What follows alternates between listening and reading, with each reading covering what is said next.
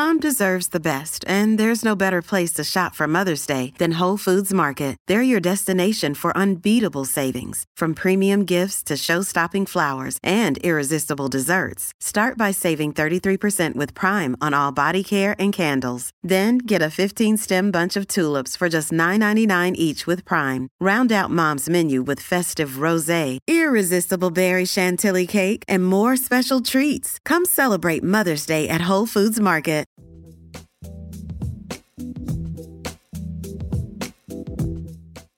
Hello and welcome to Scran, a podcast passionate about Scottish food and drink. This week I'm in the studio and I'm joined by Gaby Soutar, the Scotsman restaurant critic. Hello, Gabby. Hello there. Uh, so later on in this episode, I'm going to be going up to the Gleneagles Hotel in Perthshire. So I'm just wondering, have you eaten there and what did you think? Well, I have. I've eaten there a few times, but I've never been to restaurant Andrew Fairlie, which I feel really bad about. But, you know, maybe I'll make it one day. I've eaten in their other restaurants, the Strathearn and the other steak place, which opened a little while ago, which I've forgotten the name of. Is that the is it the Bonham? No. No. Try again. Uh, oh my Completely god. forgotten. It's lovely inside anyway. It's the French looking place, yeah? Yes. I know where you It's like kind of a more relaxed vibe for Gleneagles. Um, but yes, it's quite nice.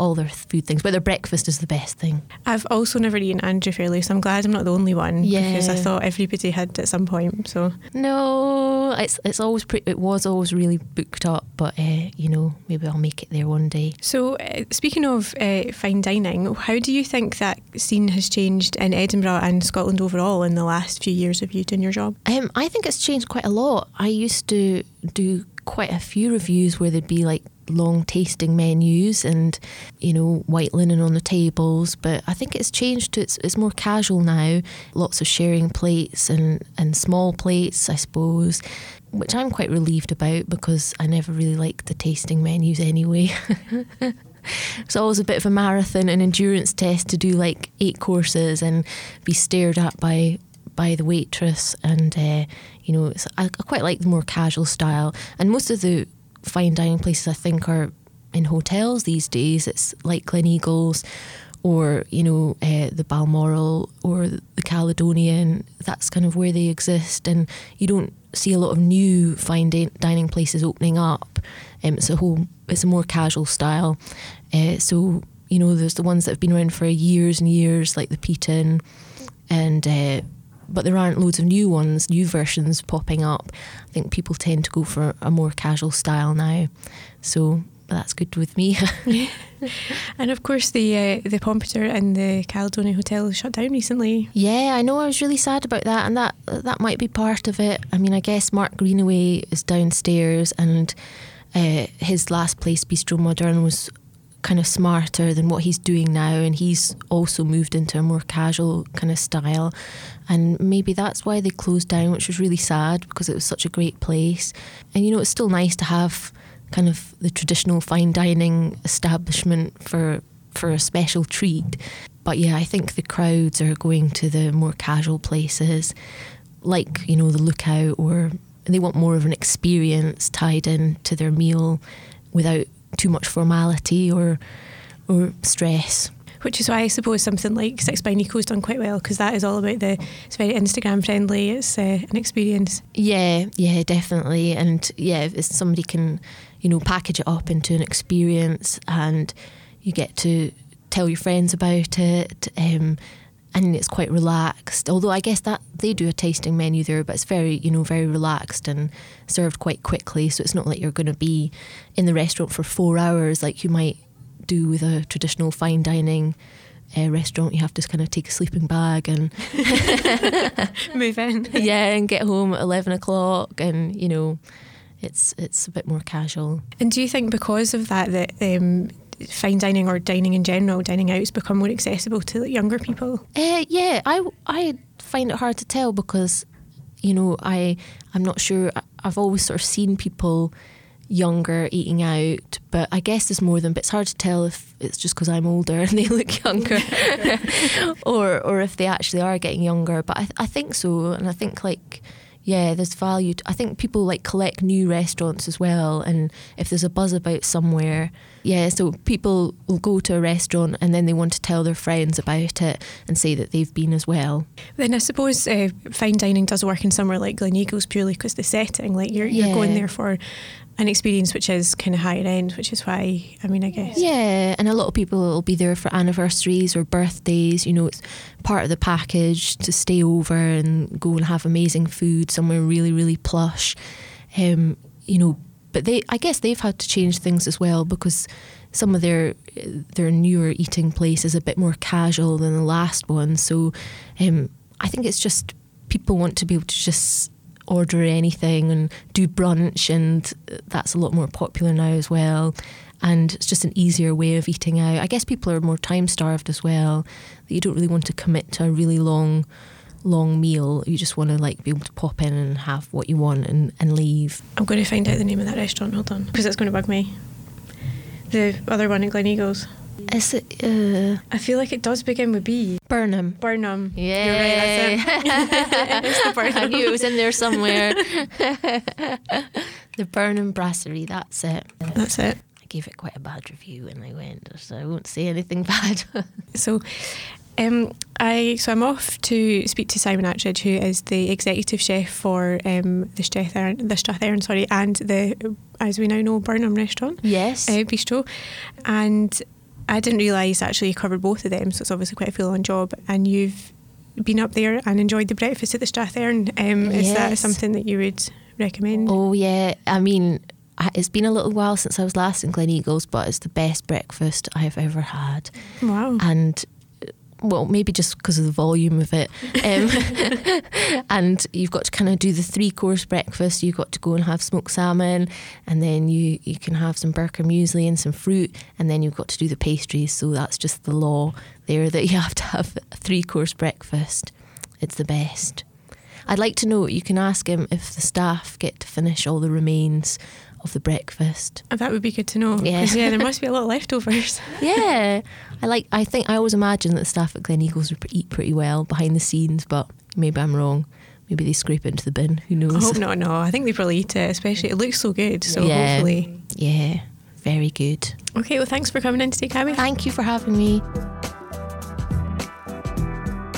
As I said, I'm here today at the fabulous Gleneagles Hotel with Simon Attridge. Hi, Simon. Hi, Roslyn. How are you? I'm fine. How are you? Good, thank you. Thanks for your time today because I know you'll be very busy. The hotel looks like it's quite full. So, if we just get started off, obviously, as I've said, you're the executive chef here at Gleneagles, but how did you get started in the hospitality industry? And I started in the hospitality from a very young age. My dad, he was the managing director of a couple of hotels. Um, from a very young age, I was around the hotel and I actually learnt to walk by putting myself up on the beer pumps. Um, so it was always in, in my blood, I guess. And um, as a young lad, I used to work part time um, as a waiter. And then it went on from there to a, a love for cooking. I ended up working at the local golf club as well, and uh, quite a quite a good chef. He had three rosettes um, as a head chef. Started working there and doing a la carte nights, um, and then that really got my appetite for fine dining. And then it really went from there. And how long have you been at Gleneagles? I've been at Gleneagles for two and a half years now. So August 2017 was when I started. And have you always kind of overseen the all the dining outlets apart from Andrew Fairlie? Um, yeah, at Gleneagles, um, I've, I've oversee everything, all the food offer, like you say, apart from Andrew Fairlie's. In my younger career, I was more of a restaurant chef, um, which is where I started out, and then I wanted to diversify and got into the events, the private dining, and all the things that come to be, you know, to fulfil my ambition of being the executive chef of a five-star hotel. And um, are you, you're not from Scotland, no? No, I'm from um, Reigate. Um, it's in Surrey, just outside London, so um, just down the road. So yeah, but this must be a bit different. Do you find it's a different kind of vibe in this sort of because it's although it's near Edinburgh and Glasgow, it's kind of like the countryside, isn't it? Yeah, it is. It's, it's a very different lifestyle to live in just outside London. I worked in London for a long time and a couple of other places around the world, but um, the opportunity came up at Gleneagles. Um, it's an iconic hotel, so I couldn't obviously couldn't say no. And I, I came up and had a look at it and fell in love with the place, and and it went from there. And it was it was uh, and here I am, two and a half years later. And do you find like this kind of setting with the sort of local produce and I assume like game and things you can get from the Highlands, do you find that that sort of helps influence when you're designing the menu and cooking? Yeah, absolutely. Our, all of our menus, where we can, seasonal, local produce. Um, obviously, being in Scotland, we have an amazing larder all around us, and, and that's what we base our menus on. We base them on that, and also obviously the customer, what they want to eat. Because Gleneagles is such a obviously a large establishment, we have so many different offers. Every restaurant has its own um, identity, which which we try to keep. So we have the fine dining in the Strathearn, we have the French Brasserie in the Birnam, we have the, the golf club, which is more tandoor, pizza ovens, and, and golf club classics. So a really really good mix of um, food, but based on obviously loca- locality, seasonality, um, and then with the flavours that we need to add to that. And you say you also focus on what customers want. Do you have you found over the years that things have changed quite drastically in terms of dietary requirements and things like veganism and and is that do you find that it's sort of has become easier to cater to or? Oh, I think people are yes, definitely more definitely more aware of, of all the different dietaries and, and things like veganism. We, we do have you know we have such a wide customer base. Obviously, we, we want to meet and we do meet all of all the dietary requirements that come our way, and um, you'll see it more and more obviously in the public domain as well. Um, and people are more aware of what they're eating, where it's from, sustainability. So um, so we, we we keep up to date with all of all of those things. Going uh, back a bit before you came here, you received a Michelin star at the age of 25, is that right? Yes, that's correct, yeah. Uh, and what did that feel like? And do you find that awards like that put on put chefs under a lot of pressure? Because a few years ago, remember there was a chef who wanted to kind of give his back because it was a bit too much. So, what what were your feelings towards that, and how do you feel about it now? Yeah, I mean, at that time in my life, um, I, I, was working in a in a small sort of thirty-five cover restaurant, um, and, and, the want was um, by the owners and myself to achieve a Michelin star, which I, I was lucky enough and um, fortunate enough to do at such a young age, which was obviously a lot of hard work over the year, a lot of a lot of pressure on yourself to, firstly to to, to get the Michelin star, but then obviously after that there's also a huge pressure, a huge pressure to keep it. I think award, awards are great, um, but I also think uh, they can be very subjective. Ultimately, as a chef, um, you have to be happy with what you're cooking, what you're producing, and I think you'd, you'd much rather have, or I, I personally would, and, and we would at Gleneagles have happy customers and a successful business than an awards in itself. The awards often come as a byproduct of having a successful business and happy customers, but I think that's the most important thing. You've travelled quite a lot with your work, but what's the most exotic place that um, your job's taken you? Is, is that after Scotland? yeah. um, yeah, I've been um, fortunate enough. You know, it's a great career if you if you get into hospitality, um, both from a front of house and, and as a chef, and it opens up lots of opportunities. So, shortly after I won the Michelin star, which definitely opened a lot of doors, I went to Shanghai in China, um, and I worked for the Shangri La Hotel. Um, I opened a new restaurant there called Jade on 36 with a, uh, a very well known French chef who now has three Michelin stars called Paul Pairet.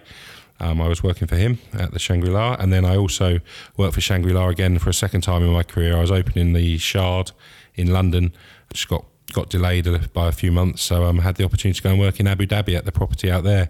So um, I've worked in um, a couple of places abroad, which have been very nice. And, and like I say, now I'm in um, Scotland, which is obviously really exotic.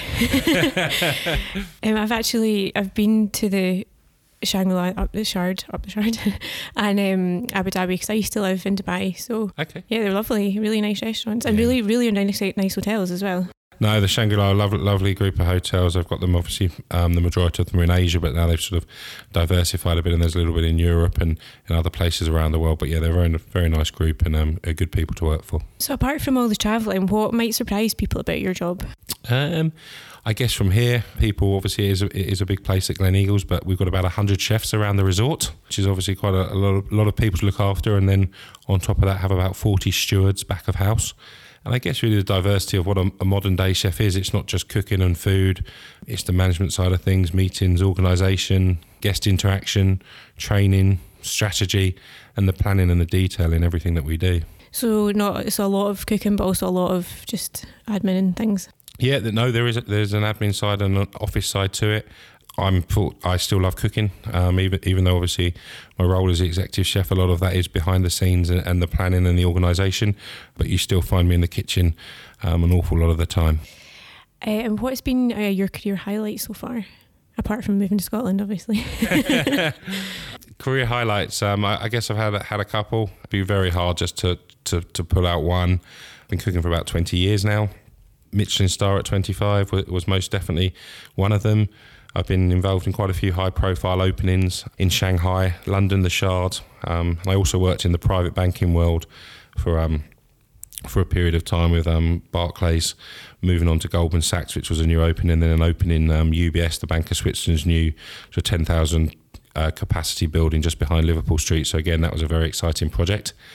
And you know, obviously we have to talk about Gleneagles here, but no, the opportunities we have here as a, as a business and an estate is just you know it's fantastic, and the fact that we look after all the all the food across the whole business, apart from Andrew Fairlie's, and it's a, a, big team effort here. So that's definitely one of the highlights. And um, I was fortunate enough last year to win a Catey um, for Hotel Chef of the Year. So again, that would be up there. Nice, congratulations. Thank you. uh, so the just go back, the Strathearn, which is the um, fine dining outlet, has been described as an experience from a bygone era. And personally, I think when you walk in there, it's almost like you're on some no, like the Titanic sounds wrong, but you know what I mean? It's got like that kind of like 1920s. You could be on like a really grand boat. It's really lovely. But if for anyone that's not been here before, what can diners expect when eating there? I think I think like you say, it's um, and I think it's how the whole the whole hotel since um since Ennismore bought the business sort of four and a half years ago, the whole hotel has been now fully refurbished but in was keeping still the original the feel of the business. So yeah, I think you know the, it was originally called the dining room. Um, there's nearly hundred years of heritage and, and, history in that room, and although we had a big a big refurbishment in um, the beginning of last year, beginning of 2019, we um, I think all of that that feel and and um, and look in the in the in the restaurant has been kept. So um, what people can expect there yeah, the glamour. It's a dining experience as well as just food. It's you know it's about the whole surroundings and obviously the service. Great seasonal Scottish produce with with great service, um, interaction in a beautiful room, um, and you know full of hospitality experiences. And you mentioned the service, which is described as, and correct me if I'm wrong, Ger- Gueridon? Gueridon, yeah, that's correct. that's very good. You can tell I didn't take French. um, so what what is that for anyone that uh, doesn't know? Yep. So in simple terms, Gueridon services is basically preparing food directly in front of the guest, which is something the restaurant since since its opening has been been very well known for. And we didn't want to just take any of that away. That's you know, there's not many restaurants in in the UK in the world that still do Gueridon service, and um, we we had a big refresh when we refurbished the restaurant, and we have everything now from a bread trolley to a to a healthy salad trolley to smoked salmon carved at the table. We do seven different roasts, one every day of the week. We have our steak strathearn, which is a version of steak Diane. Caledonian crepes, which likewise is is a mod um, a version of crepe Suzette. I'm using Scottish produce, so using gin, uh, and then we do a cheese trolley as well. So there's lots of um, elements there that, for interaction and, and as an experience. So it's not just three courses of food and, and thank you very much. There's there's lots of guest interaction there. Lots of trolleys. Lots of trolleys, and um, yeah, there's lots of trolleys, and we had those. We had all the trolleys um, made to specification, and they're all multi-purpose. So um, so it works well.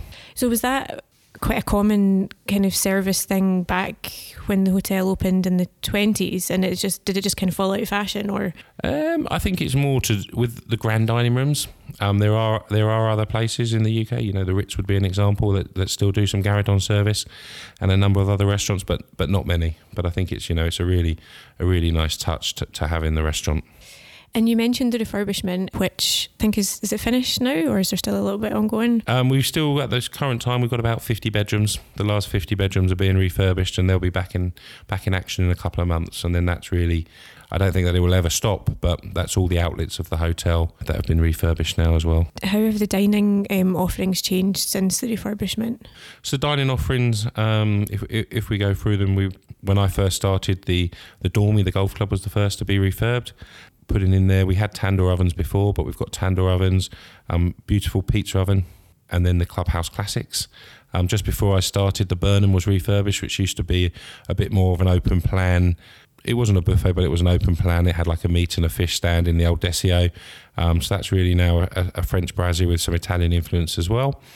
And then we've got the Strathearn, which the actual the concept hasn't changed, but we just we looked at everything we did, wanted to improve everything we were doing, and, and modernised a few things, upgraded the trolleys, upgraded the crockery, the cutlery, but keeping the same feel that that the restaurant has always had.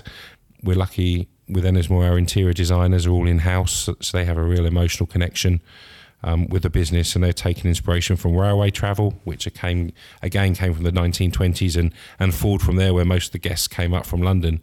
Um, and it's always our ambition to always elevate our, our food offer in restaurants, our private dining offer, and everything in all areas. Uh, and to go back to um, the local produce that I mentioned here, do you have a favourite um, Scottish ingredient to cook with? Oh, there's, there's so many, but I think um, you know from a from a seafood side of things, um, I, I could name lots, but scallops and langostina would be two of my personal favourites. Um, it's also the year of Coast and Waters 2020 for Scotland. Um, so, you know, I, th- I, think there'd be two very, very, very good examples. Obviously, where Scotland is celebrating everything that that's good about that. From a meat perspective, again, likewise, you know, it's some of the best in the world. The Tweed Valley beef that we buy. And, and also our, our wild venison. Um, and it's great to have those relationships with our suppliers that we work very closely with. Uh, and off the back of the ingredients, uh, do you have a favourite dish on any of the menus? favourite dish? Um, they change through the year with the seasons. I think something that really has stayed on in the Strathearn would be our venison main course. Um, it's, it's, wild venison loin with a little uh, crispy bonbon of the brace haunch. Then it's got like a chocolate emulsion, some cherry, a smoked almond granola, a little bit of um, beautiful mashed potato, and then just finished off with a Gruyere infused sauce. So that's that dish has been a bit of a mainstay on the on the Strathearn menu um, since we've opened. So I guess that would be it. And although um, you don't you it's not that you don't take in to do with Andrew Fairlie, it's a separate outlet. Do you do you ever work together and be influenced by each other, or is it very very separate? I think uh, you know we, we, we have shared working spaces, so we have good relationships. Obviously, um, with, within the business, they have obviously one of the best restaurants, the only two Michelin star restaurant in Scotland, and do um, a, a nice amount of covers in the restaurant. And um, yeah, we have we have good relationships. There's always hellos. There's always chatting in the corridors, in the ki- in the kitchens. Um, so yeah, we do we have a great working relationship. And do you guys dine in each other's restaurants? We definitely we definitely do. That's a good perk. no, we definitely do. Um, it's always nice to see. Obviously, it's nice to eat out everywhere, and you know we're very lucky that we've got Scotland's only two Michelin star restaurant in the hotel. So yeah, we do. I'm not in there every week, but I do like to go.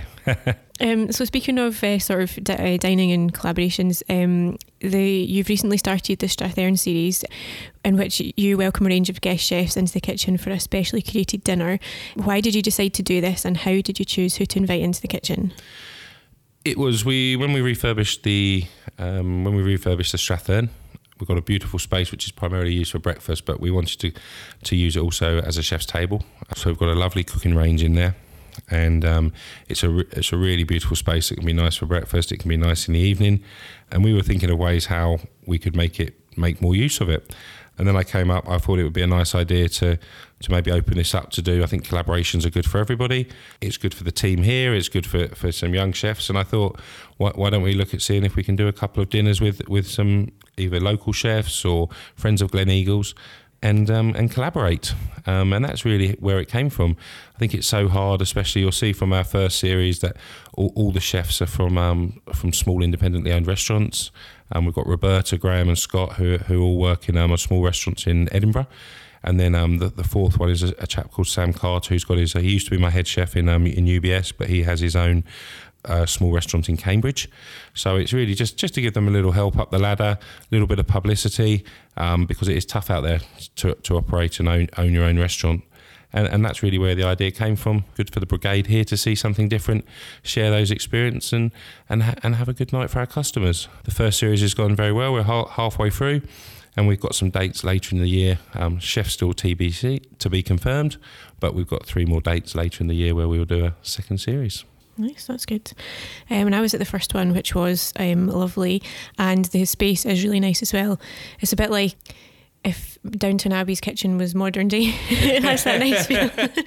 like it's it is lovely. It looks huge and it looks like it should be in like a grand house, but it's also really modern. Yeah, no, it's a, it's a lovely, lovely cooking range, um, and it's a nice intimate experience. Twelve guests, and the idea is to have some fun, interaction, talk to the get, talk to the chefs, chefs talk to the customers, nice wine pairing, and, really just um, eat some good seasonal Scottish produce and ha- and have a good evening. And it also gives us the chance as well, obviously collaborating with these chefs um, and, and sharing a menu to do things a little bit different to maybe what we normally do. So it's um, very interesting. Um, so, because obviously this hotel has been around for a really long time and is very well known, this is probably a stupid question, but have you cooked for any famous faces that you can talk about? um, yeah, um, I mean, we, we, obviously we have a number of high-profile guests here, both both wealthy and famous. So I don't think we'll talk about any names, but recently, I guess we had the Solheim Cup. Um, which was obviously a great experience for all of us here, cooking for the best female golfers in the world. Um, we worked very closely with the head of nutrition from Sports Scotland, obviously, which had a contribution to helping Europe win. And um, and we looked after the athletes for that. So that was a really a really good experience last September. I guess you know yeah, in my career, I've cooked for lots of different famous people. There was one night in, in Abu Dhabi, which was a, a little bit nerve wracking. There was um, it was when the Grand Prix was on, and there was a, a very eclectic mix of famous, wealthy, sporty people in the restaurant. It was a, almost every other table, so that was quite a quite an interesting evening. Sounds good. Stressful, but good. Uh, yeah, a little bit stressful, but but it was all good. Uh, so, if when you're not in the kitchen, what would you say has been your favourite ever meal, and where did you have it? Um, I think I could probably. I've, I've been fortunate enough to eat in a lot of a lot of good restaurants um, all around the world, but I think two really do stick out in my mind. Um, one I was in on holiday in in Burgundy. Probably the most mind blowing I've had was the Fat Duck. Um, I used to work for Heston for a couple of years back in 2003, 2004 and um, so I've been lucky enough to go to the Fat Duck several times over over the last year. I think I've probably been four or five times in sort of the last 17 years to really see it evolve. But yeah, the Fat Duck 2017, just as a whole, as a whole, not just a good food, but as a dining experience, was definitely the one that the one that sticks with me. Did you have to cook anything weird at Heston's? You know how there's like snail porridge and stuff, and it's not that, actually. That was in the original days, the original days of snail porridge and things like that. I was actually I was the head chef of uh, the Riverside Brasserie, which was the first time he owned a second restaurant outside of the Fat Duck, which was just around the corner in the marina. Um, obviously working very closely with the Fat Duck, all the same principles and techniques. So yeah, there was some there were some strange things going on in those days, and they've evolved now, but all very tasty. Yeah, because it's never. I mean, I, I say this like I've been, I've never been, but I listen to a podcast with them, and it's never what you think. So it's not actually snail porridge, is it? It's just sort of or it's not. What was it? It wasn't actually porridge, but it was, or it wasn't actually snail. Um, no, there, there was some. There was some snails in the snail porridge. Um, I think there was also there was another dish he did, which was um, where he had the orange jelly and the beetroot jelly. Yeah. Um, which were different colours. So you had a golden beetroot and a blood orange. So the, the colours match went the other way, which was a little bit confusing for some people. So, but that was all part of the, the whole experience when obviously Heston was was working around not just flavours, but um, you know, uh, things such as other things that can influence what you feel you're tasting, you know, your other senses. So it was really, really interesting times. Obviously, Heston is a super nice chap and um, very, very interesting to work for for a couple of years. So that was all then. What's what are your plans for 2020? Well, I guess um, this is the first year at Gleneagles um, since I've been here where uh, no outlet's been refurbished. So we're going to consolidate from there um, continue as we do with innovation, developing the product and, and the team.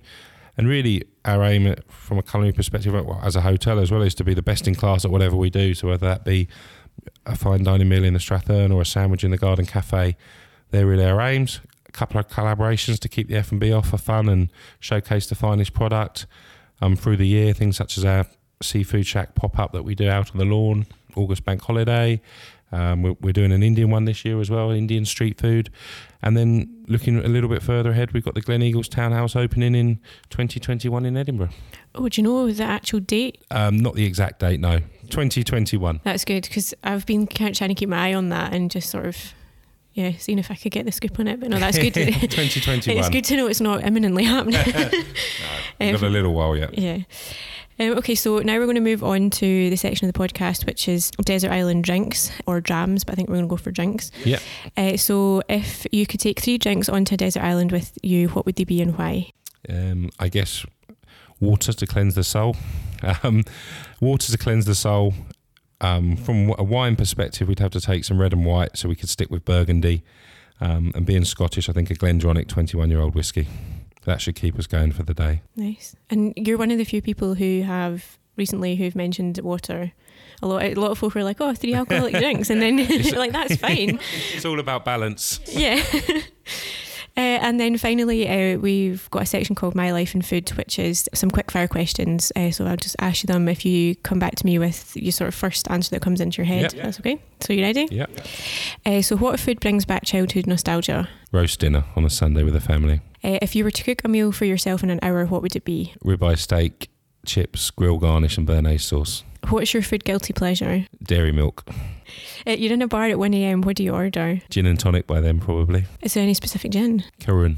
Uh, if you knew it was going to be your last ever meal, what would you choose? It would have to be, I think, go back to the Sunday roast. Roast beef, Yorkshire pudding, roast potatoes. Right back to the start. It's like your childhood memories. Yeah, I think so. That and probably apple pie for dessert. Oh, that's great. Thank you very much. Thanks very much for your time today. Thank you. Thank you.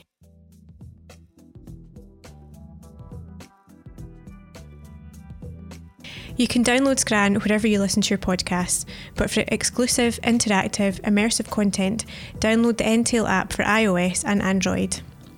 If you like what you've heard, please rate and review Scran and help other listeners discover us too. This is a Laudable production for The Scotsman. You can find out more about Laudable and its other local podcasts by following on Twitter, where we are at Laudable Pods, and Instagram by searching Laudable underscore podcasts.